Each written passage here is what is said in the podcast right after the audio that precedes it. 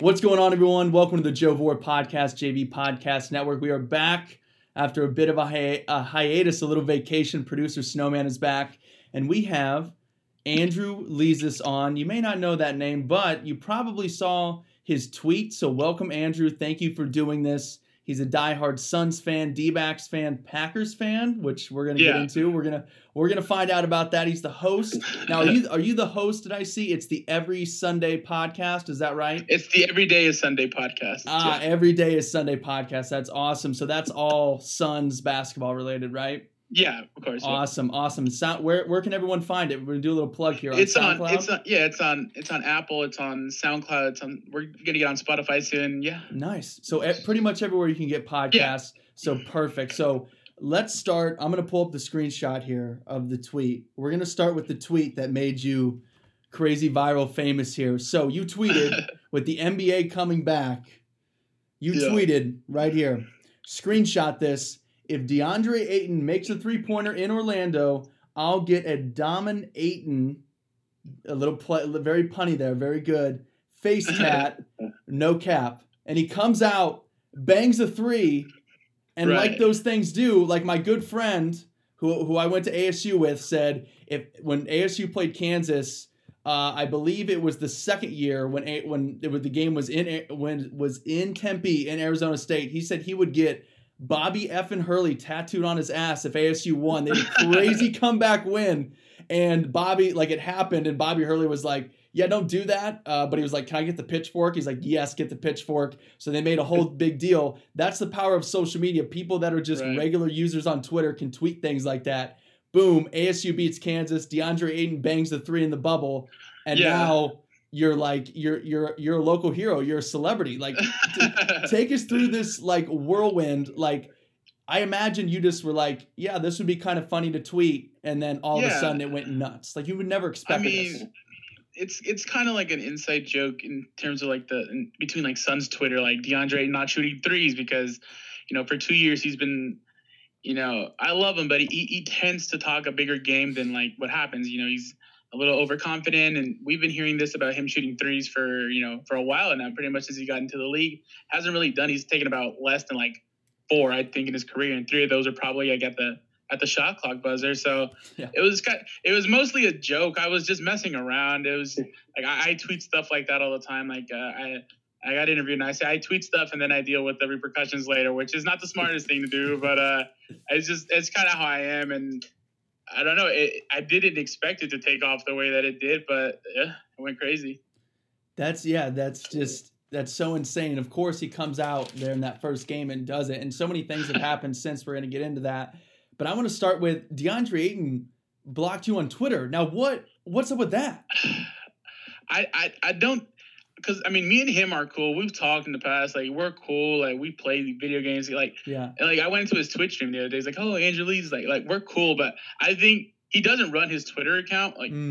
So I think probably one of the managers of the account probably saw it. And when Bleacher Report first tweeted me out, they took it as me trolling, or they called me a Suns troll. Huh. I don't know. Maybe they took it as me, disrespecting DeAndre. Yeah. Which if you follow me, you see, I tweet about DeAndre, and I have high expectations for the guy. I think he's going to be a great player. So it wasn't been in that way, but maybe the publicist or whatever, they decided they want to block me. It was just crazy. I didn't expect it. Yeah. Hopefully DeAndre Ayton doesn't become the next Ben Roethlisberger, where someone else runs his account and everyone's just blocked by Ben Roethlisberger. Yeah, Big Ben has me blocked too. Right, blocked the whole world. He has everyone blocked. I've never. Yeah, I think Ben Roethlisberger's managers are basically the people that are behind Siri and Apple and Instagram ads. If you just say his name, all of a sudden you get blocked. Or it's you mention one product and all of a sudden their ads are all over your Instagram. Yeah. I think that's how it goes.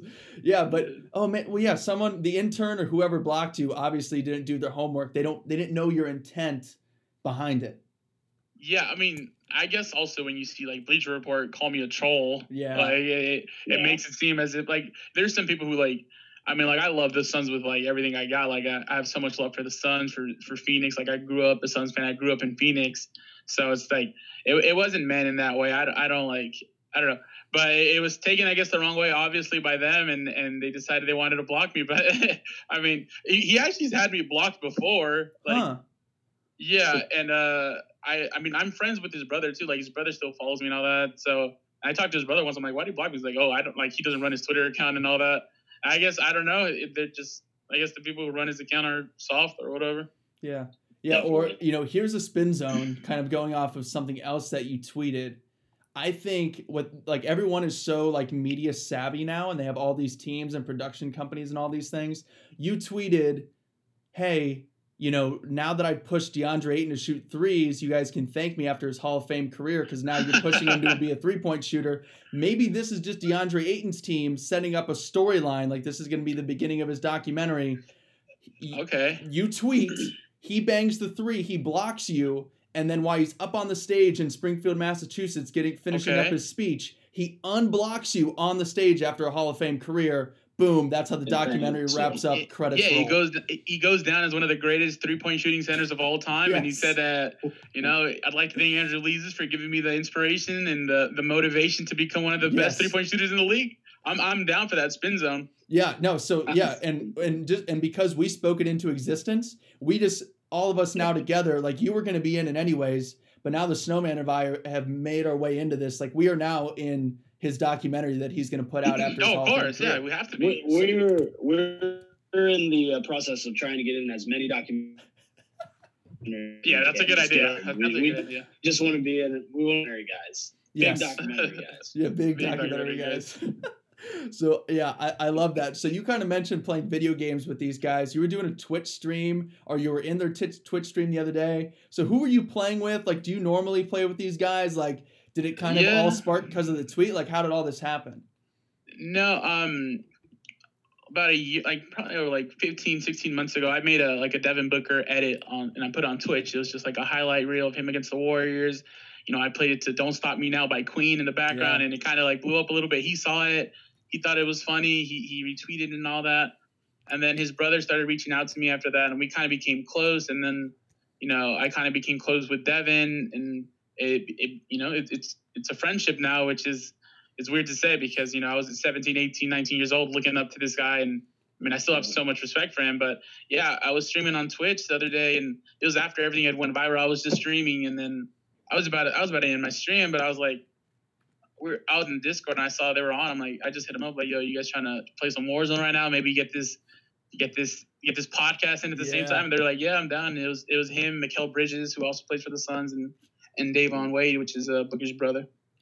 That's awesome, and I love, like, that's the, like, social media, like, creates so much, like, craziness, and there's so much, like, negative stuff that can come from it, but like that's just so, that's the good part of it. Like, video games, you know, as crazy as they are, you know, they kind of like bring people together, and like, you are just like, when we're just like any of them, like, if you just want to play Warzone and you guys just hang out and play video games, then you jump on a podcast. Like, none of us have, you know, a Joe Rogan, Pardon My Take, Bill Simmons, Ryan Rosillo, like, type level podcast, but like, if you can just kind of connect on that level. And it's so funny when we say we look up to these guys, you know, like, I'm 22, the Snowman here's 21, like, we're all younger, and these guys are pretty much the same age. Our age. Yeah. It's, right. Like, I remember we're from, I live in Arizona now, but as you can see the jerseys behind the Snowman there, we're from Ohio. We're huge Cavs fans.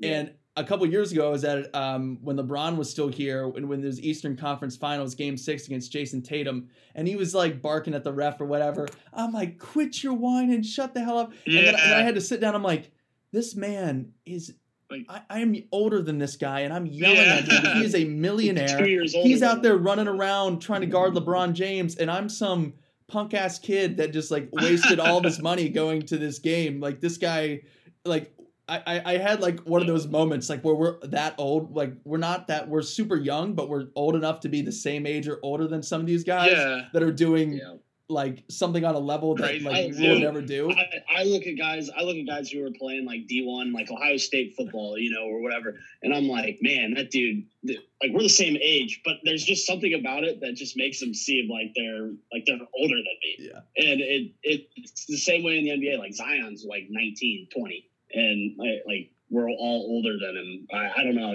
old you are, but me and Joe are older than all these guys and out there making millions playing frickin' in the NBA or in the NFL. Yeah, that's what I was telling Devin. I was like, man, you being 23 years old, I'm 22. Like, you being 23 years old makes me feel a little bit bad about myself. Like, you're over here hanging out with Drake, signed a $150 million deal. I'm like, man, you're only a year older than me.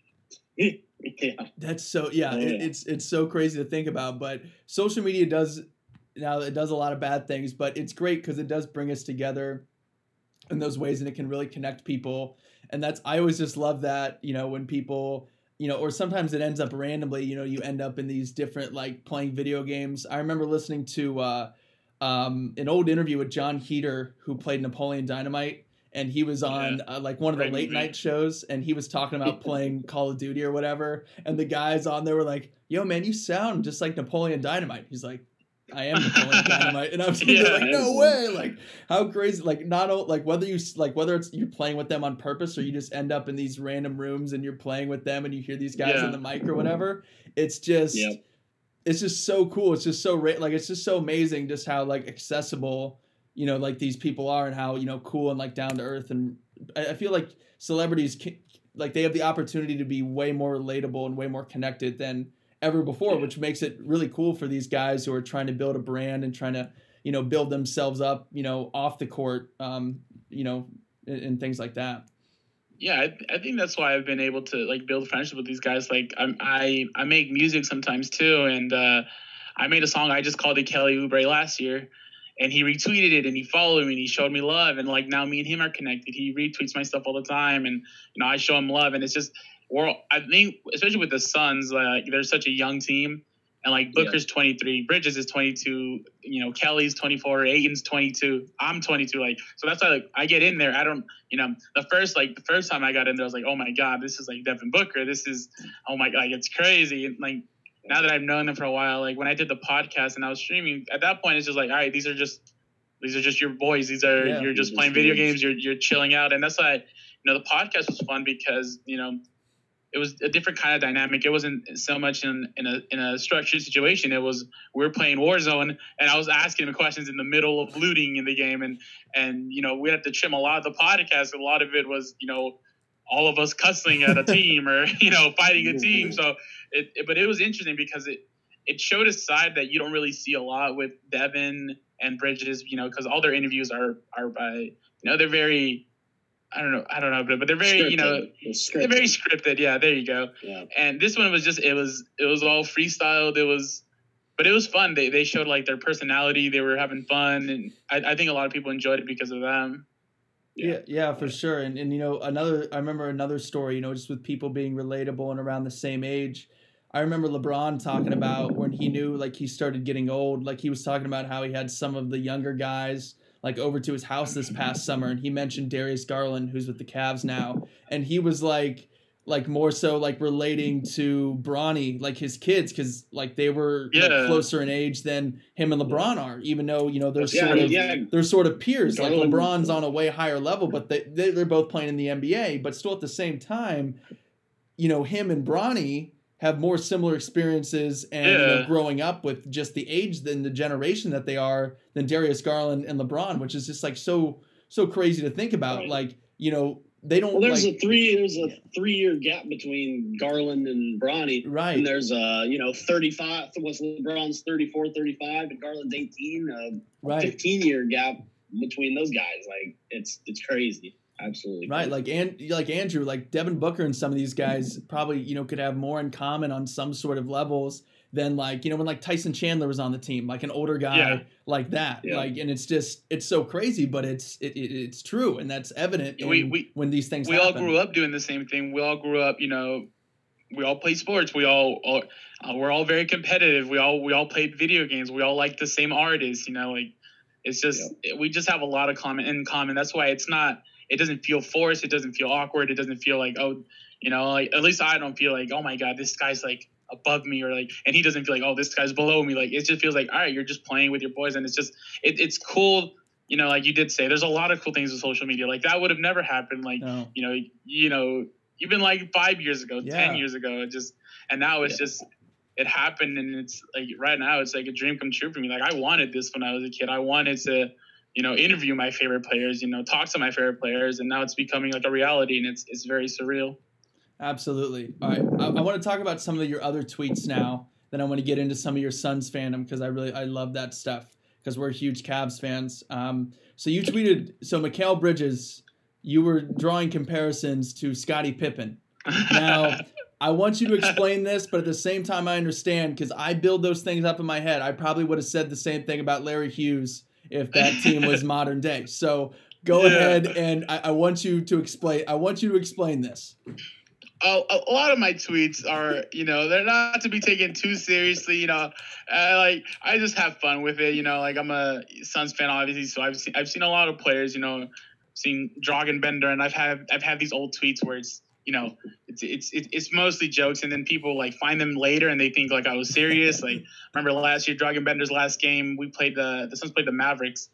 And I was like, wow, the new Dirk Nowitzki's leave are entering the league as the old ones leaving it. And then, you know, this year it got retweeted. People like, oh, he thought Bender was going to be Dirk Nowitzki. And it was like, yeah, have fun with it. But no, I mean, seriously, like Bridges is a great defender, and he can do a lot of the same things like Pippen did. Obviously, I'm not saying he's going to be a top 50 player of all time, but it's just, you know, it's fun stuff with the fan base, and they like it, makes them riled up, and it's mostly for fun. But I do think you know, a lot of Mikal Bridges, he's going to be a good player for a lot of years.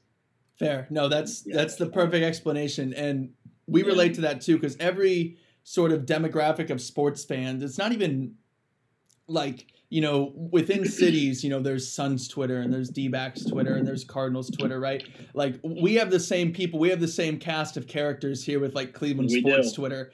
And are you guys all, like, Cleveland, like, everything Cleveland? Like, yeah. Yep. Okay, so you guys can kind of relate to, like, the misery. Oh, yeah. Maybe even more. The misery of being an Arizona sports fan. You know, the Suns, you know, they have like the fifth highest winning percentage ever, and they never got a ring, and they got cheated out of the finals. And I mean, you guys, I don't have to even take you guys through. Yeah, we're gonna get into all that, but like, but yeah, no, we have like, and it's so funny when those tweets get outside of the like the people that they were, the audience that they were intended for, because then that's when it gets all messed up. Like, we have a guy who, his name is McNeil on Twitter, like username is golfer spelled backwards, it's like reflog, and he just has a ton of followers. He's the one that orchestrated and set up the 0-16 Browns parade, if you remember that, where they, you know, had like a big parade around the stadium, and they raised a bunch of, got a bunch of food donated to the Cleveland Food Bank, which was actually really good. But you know, they always tweet out photos of like, if there's going to be like, just to get people riled up, if there's like a Trump rally, or if there's like other celebrations during the coronavirus, they would always like tweet screenshots from the Cavs championship parade. And then, I saw that. Yes, actually tweeted something like that. Yeah. And people get so pissed. They're like, people aren't social distancing. There's no masks. And it's like, I'm like, this is, that was like, it was like, look at how they're coming together to protest COVID-19, and it's just like everybody. I saw that. That was funny. That was actually hysterical. That's what I thought it was. And then it's so funny. It's like, you do realize, like, and there's people that are in Cleveland but are outside. That they live in Cleveland, but they're outside of Cleveland sports Twitter, so they don't get it. I'm like, use your common sense. This is tweeted in March. Does June? Does what Cleveland looks like in June? The trees, the sun, the everything. Does it look like what it does in March? We're still getting snowstorms in March. Everything is still dead in March. Like, use your common sense. Like, the fact, like, or look at the weather. Like, this was downtown Cleveland today. People were out there in t-shirts and shorts. Yeah, it was like, I was there. It was like 95 degrees. Like, it's like, look at today. Like, it's not like this was a picture from the other day. Like, this is today. Like, don't you, like, it looked like Gotham City today. Like, what point of the day was it sunshine and 95 degrees? And just the fact that people get so triggered and they just don't use any sort of critical thinking skills.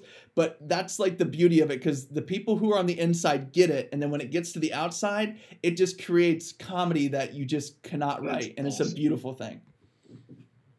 Yeah, especially like, I mean, especially with like our, you know, your guys' fan base, Cleveland, you know, just, you know, it's, you know, Cleveland's a big city, but it's, you know, a smaller market. And like, kind of like Phoenix. Phoenix is a really big city, but, you know, on the national scale, nobody cares about Phoenix. Nobody cares about Cleveland in that sense, really. So it's like, you have these jokes and these inside jokes, and then they get out to people in LA and New York, and they're like, what's going on? Yeah.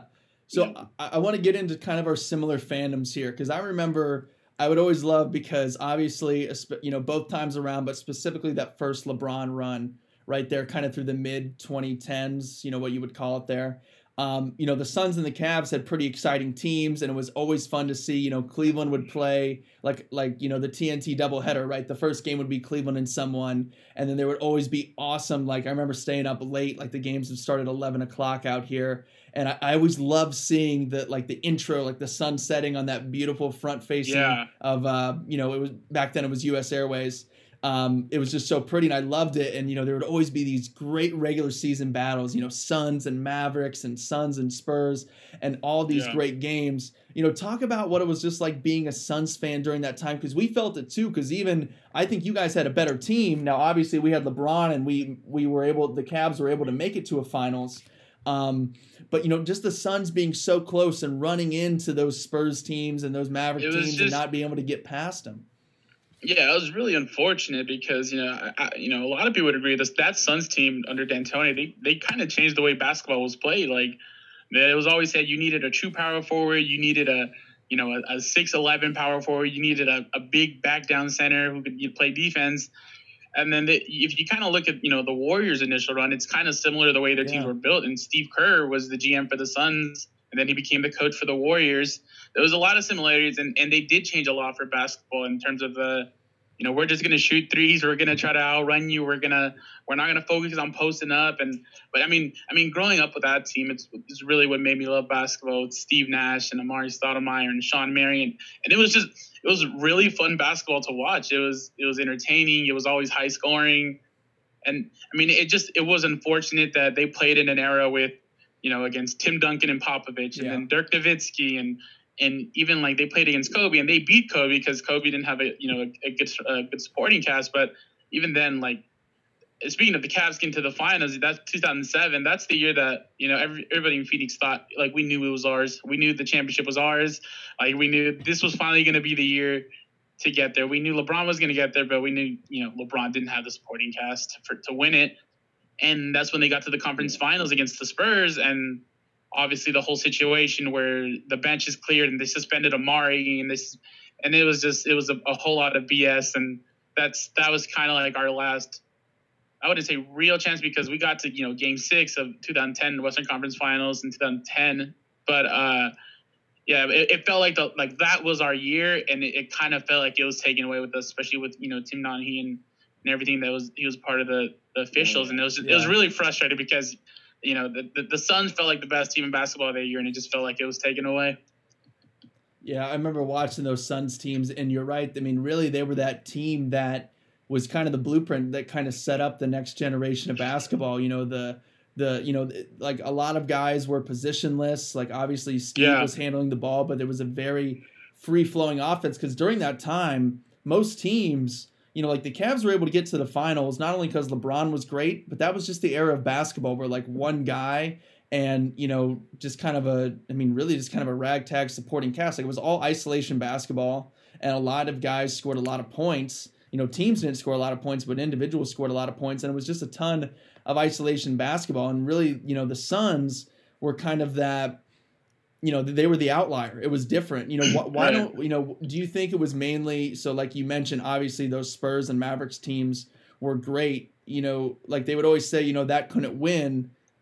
And now the Warriors, you know, they kind of stepped it up a notch. And obviously, you know, as great as Steve was, you know, the rate at which the Warriors, you know, Steph and Clay, and then obviously when Durant came with all the 3-pointers that they shot, it was just a whole nother level. But, you know, do you think it was a more so of who the opponents were, or do you think the league, you know, it just still wasn't ready, that style of play, to be able to take it to the next level and win a championship? I mean, D'Antoni and Nash have talked about it too, is that, you know, they kind of wish they would have doubled down. Like, Nash wishes he would have shot more. Like, I mean, he was a 50-40-90 guy for several years, like, in a row, but he was only averaging 18 points because, you know, he was a true point guard. And, you know, now he said he if he could take it back, he would shoot a lot more. He'd be a lot more aggressive, kind of like Steph and like Trae Young, how you see now today. And then D'Antoni says, you know, he wishes he had doubled down. Like, they traded Sean Marion for Shaq because they figured that's what they needed to put him over the top. And, I mean, they traded Sean Marion. Sean Marion a few years later went on to win a ring with the Mavs, and he was, you know, one of the main defenders on LeBron, who made it so difficult on that series. So And, you know, that was within the same years that the Suns got back to the Western Conference Finals. So you just wonder if they had stuck with it, like he said, double down, had the guts to do it, if they could have finally gotten over the hump. Right. Yeah. Cause I haven't looked at the numbers in forever, but I'm guessing, you know, at the time they were really fast and they shot a lot of threes, but I imagine, especially today's basketball compared, they would probably be it wouldn't be anything like their numbers now. Crazy. Yeah. Right? It'd be like middle of the league. The 7 seconds or less Suns, I think, like, I saw something, they'd be like 22nd in pace, like, in today's game. So, you know, but it was, at the time, it was like something nobody, like, people had never seen before. It was like the UNLV, like, in the 80s, like, yeah. That's the 90s, like, that type of basketball, and they brought it to the NBA. Yeah, I mean, and I love hearing about Bill Simmons has done some really good interviews with Nash. I don't know if you've ever listened to those. But they're really interesting to listen to. And I love when they talk about what year was it where the Suns finally got past the Spurs, and they just talked about the emotion that Nash had. That, I mean, that felt like a championship to him, I'm sure. It did. That was 2010. It was the second round, and we went into that series. The Spurs, you know, just kind of felt like, oh, here we go again. And the thing was that we swept them. First two games were in Phoenix. They went crazy. Game threes in San Antonio. Goran Dragic, then he was he turned himself into a really good player. But at the time, he was he was just this bench guy who was kind of like, if he's confident, he does all right. But if he's not, he's not in it. And he had a 24-point third quarter, and we won game three. And then the game four, just Steve Nash had a bloody eye again. But he came back, and we won the game, and we swept the Spurs. And it's just funny because at that point to us, it felt like, all right, we conquered the giant. We slayed the dragon. The Spurs dynasty is done, which obviously wasn't true because they got back to two more finals and they won another one. But I mean, that was as rewarding of a series as I've ever watched, honestly. Yeah, that's how we felt. I don't know about you, Snowman. We were pretty young, but still we felt it. I mean, when Cleveland, even though it was just the year before, that first year they went to the playoffs with LeBron, and they had Detroit down 3-2 that game six in Cleveland. And it was so close. I mean, they were a foul shot away from tying the game, and then the foul shot almost got tipped in, and then they went to a game seven, and Detroit was just, you know, they were just ended up being too much. But the next year, Cleveland gets them. They go down 2-0 again, then rip off four straight. And even though, you know, it was weird in a way because, you know, like how, you know, I imagine you probably would have felt, you know, if the Suns went to the finals. It's like, okay, we finally got here. We know what it feels like to get here. We know what it takes to get here. And, you know, when we were looking back at it as Cavs fans, and when I look back at it now, you know, when that happened, it was like, okay, like obviously, like we got swept. No big deal. Like what were we really expected to do with here? Yeah. But now, you know, there's no reason the Cavs shouldn't, like, we have LeBron, and we, you know, he's shown, you know, whoever, if they can put just one more guy around him, I mean, look what he did with, you know, nothing. Like, you know, I know how you talked about, you know, the Suns, if they got to the finals that year, that was the championship. You know, I don't know if you realize that, you know, the production that Scott Pollard and David Wesley could give LeBron James, but I mean, you know, but you're right. But it felt like, you know, it's like, okay, you know, this is just, the Cavs are just going to be playing for the finals every year. And obviously when he came back the second time, you know, it was a different animal and it was a much better team. It was an actual team, but that was just such an interesting time. And, you know, we just, it was just so weird because it's been such a long time. You know, us we're spoiled Cavs fans now because those 4 years were, you know, you can't ask for anything more. The only thing you could have asked more for was, you know, three more championships, but that one championship counts for infinity. Like if that's all I ever see, like that's good by me just because of the way that it was, who it was against, and all of that stuff. But God, that feel, what I'm trying to get out is just that feeling of, you're just running into that wall. That's how I felt, you know, with the Cavs in 2008. Like, God, they were so close to beating that Celtics team that was so much better than the Cavs, that big three team. Yeah. And then the next year, it was like, God, that was the year. You know, they won 66 games in freaking Orlando, and Hedo Turkoglu, you know, it was, you know, like Hedo Turkoglu, Sean Livingston, and Leandro Barbosa. I don't think in postseason play missed one, like they shot over 100% against the Cavs. Like I don't think they missed a shot, and then they gave them some extra ones on top. Like those guys never missed anything. It was crazy. Then the next year it was the Boston thing, and LeBron had the elbow thing, and you know obviously the whole free agency was weighing in on him. And I imagine you felt a lot of that same stuff as a Suns fan. It was like, get like if I have to hear Tim Duncan's name one more time, like Tony Parker's name, like get that out of my head, like Tim Duncan, like God, us being go Spurs, you know, go being like up three headaches. Yeah, Suns being up 3 points in San Antonio, and Tim Duncan making a three, like it was just like really, or you know Amari getting suspended, or it was just. And then I guess the last, you know, after 2007, which was our real chance, you know, they made the playoffs again. Then they missed the playoffs for a year, and then they reloaded, and then they beat the Blazers, and then like I said, they swept the Spurs. And then they had the Lakers, and this is the team that they always beat. But you know they were trying to get that ring again. Kobe was trying to get his first ring since Shaq left, and you know they had Powell and Odom, and you know they had a good bench, they had Ariza, and so they were a loaded team. Suns went down 2-0. You're like, okay, they're supposed to win the games in LA. Suns come back 2-2. So then game 5 in LA. The Suns are down big. They make a huge comeback with 5 seconds left. Jason Richardson banks in a three. He ties the game. So they're tied 5-5. You know, the Suns take this to overtime. You know, they have the momentum. They probably win the game. Kobe airballs a three, which is the one guy you wouldn't want shooting the ball, but he airballs it. Out of nowhere comes Ron Artest, just tips it in. They win the game. Suns go down, and it feels already like the series is over. Yeah. So that felt like the last true chance that the team had. I mean, you know, being Arizona fans and like Ohio sports fans, I think a lot of that comes from us already having that kind of like, all right, good things can't happen to our team. So like, I think that's why when anything like good happens, we get so excited because we just don't expect it. Like for me, one of my favorite prospects, probably my favorite prospect of all time is Luka Doncic. And, you know, the whole season I was like, please let the Suns get him. Please let him fall to the Suns. And then the Suns won the lottery. I was like, no, I literally shed tears. And I called my friend. I'm like, we're going to get Luka. It was like, I was so excited because, you know, we had hired his coach from Slovenia. So it looked like it was going to be a match. And then, I mean, just being an Arizona sports fan, it didn't happen that way. And DeAndre's great, but like, you know, Luka is generational. He's going to be one of the best players of all time. And it just always feels like something has to go wrong. Yeah. So what do you think the Suns need? What has to happen with the Suns to be like a team that's actually going to like compete, you know, is going to be, you know, in there in the mix for the playoffs? Cause they got off to, you know, an exciting start this year, especially compared to what it's been. And, you know, you know, I graduated from ASU. So being out there, obviously I followed the Cavs. They're my team, but you know, I follow the Suns too, you know, they're right there. And, you know, what do you think the Suns need? Because, you know, they took a step in the right direction. Like they have, you know, Rubio was a legit point guard. And, you know, when you just need a guy that to kind of facilitate and, you know, work with DeAndre and work with, you know, Booker, he's definitely serviceable. But, you know, the Suns still aren't a finished product in terms of being you know, in the mix just to be like a solid playoff team.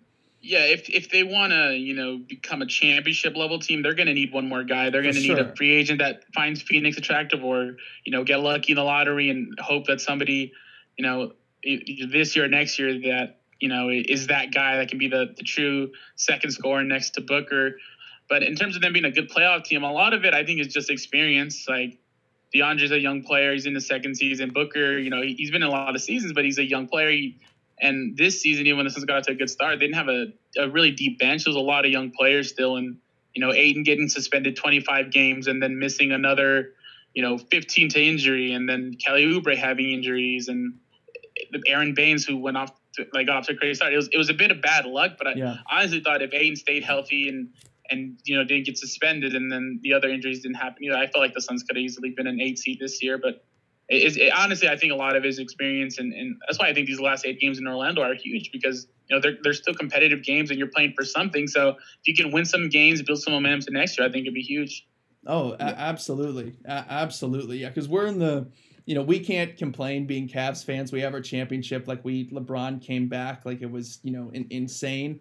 You know, but we're in the same boat. Like if the Cavs don't, like we'll never get anyone in free agency. No one wanted to come when LeBron was there. So no one's going to come without LeBron. Yeah. So we need the draft. You know, I like watching some of the young guys, but it's like weird because it's like I'd much rather watch stress-filled basketball than, you know, stress-free basketball and have us win 19 games a year. But yeah, it's like, no, I feel you there. I'd rather have, be worrying about LeBron and like getting all these other players and, things for a regular season just to run through the East every year. But yeah, basketball, it's just NBA basketball is just the best. You seem like a huge NBA fan. And obviously, you really have to enjoy watching it if you're going to be, a Cavs and a Suns fan, because it's not easy. And really, if you're a legit fan of those fan base, of those teams, you're either all in or, you're kind of out.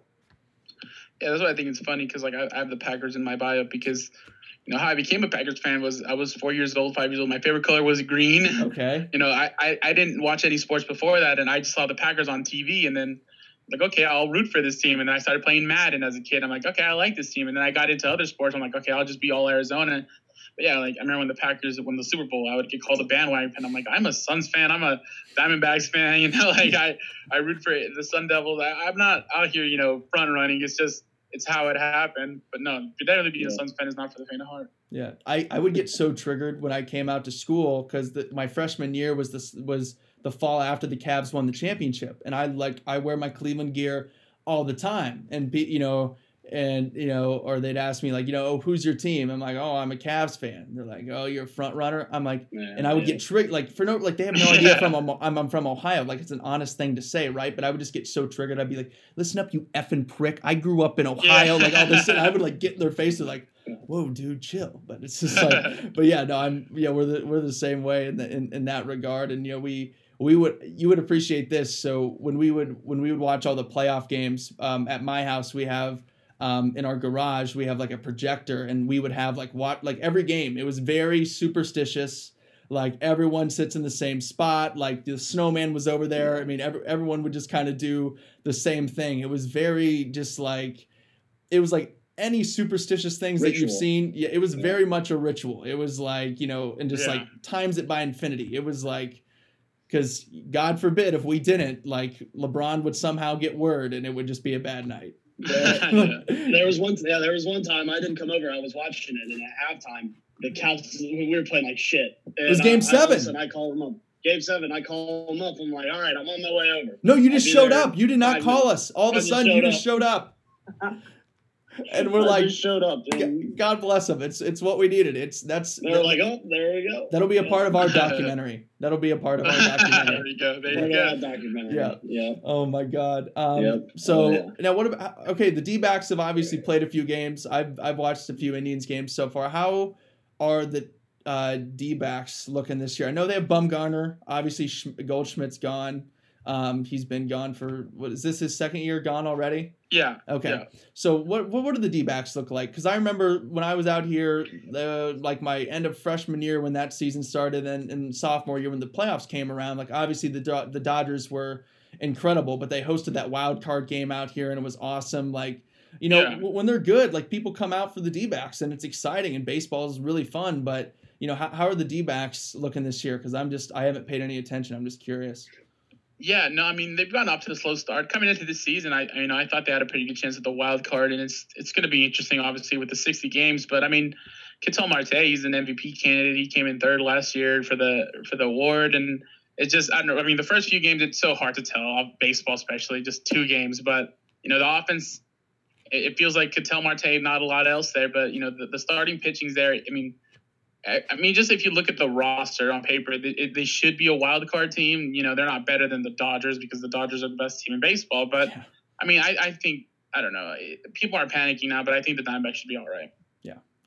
Well, last thing, I know you mentioned, the Suns are like 1 or 2 guys away. Now, we're in on the joke, so know that before I ask this question. Do you think that they need you since you can beat Frank Kaminsky one-on-one? Oh, I mean, if I get my knee healthy, 100%, like it's, put me at point guard. I don't see a lot of people stopping me one-on-one. I'm going to be honest with you. Was that just another one of those tongue-in-cheek things? Or are you like trying, like since everyone's so content crazy now, and now you have this kind of viral tweet behind you, are you like secretly trying to make this happen? No. I'm not like that. I don't like bait tweets to do that. I mean, I've tweeted that before. It's just, it's all for like my followers who think it's funny. Like, I mean, it's obviously a joke. Like, I mean, the worst NBA player would kill any of us just because they're professional basketball players. But like I mess around, like, people would quote that tweet. They're like, yeah, they would kill you on 21. I'm like, nah, they can't guard me. And it's kind of like what I did with Booker, like on the podcast. I told him, like, you want to play the 21? I'm like, oh, he's scared. Like, I'm like, you don't want the work. And he's like, I was like, what do you think the score would be if we played the 21? He's just like, no comment. But no, I mean, it's all fun. I appreciate how hard those guys work. Yeah. And I do have a lot of respect for them, but it's obviously all jokes and yeah. Well, you say that now until I flip on the TV and you're like just popping threes in the bubble. I'm like, this guy. This has been crazy. I wouldn't count it out. You never know. Yeah. You never know. Oh, that's great. Well, Andrew, thanks for taking the time to do this, man. This was fun. So thank you again. And then plug all your stuff, like your music, your podcast, and everything, and Twitter, so people can check out, follow The Journey, the podcast, listen to all the Devin Booker and Mikal Bridges stuff. A lot of them is the same names. SoundCloud, and Apple Music. My name is Andrew Leezus on there. My Twitter's Andrew Leezus. My Twitch is twitch.tv/Andrew Lozoya, which is my real name, my last name, L-O-Z-O-Y-A. And people, Instagram is Andrew Leezus, and people hit me up there, and I reply to every DM that I can and every mention. So it's just, I just like to talk to people. I like to talk sports, and I just like to have fun with it. Well, great. Well, thank you, Andrew, again. This was This was really fun. Our Cavs are out of it. They're in the sad sap. They're going to be playing the Pistons like every day for the rest of the summer. Hopefully they win the lottery. Yeah, exactly. Yeah, hopefully we win the lottery. But we'll be rooting for the Suns there in the bubble because I appreciate it. Those are that's our satellite team. Oh yeah. Hey, I appreciate it. Awesome. Yeah. All right, thanks, Andrew. Yeah, thank you guys.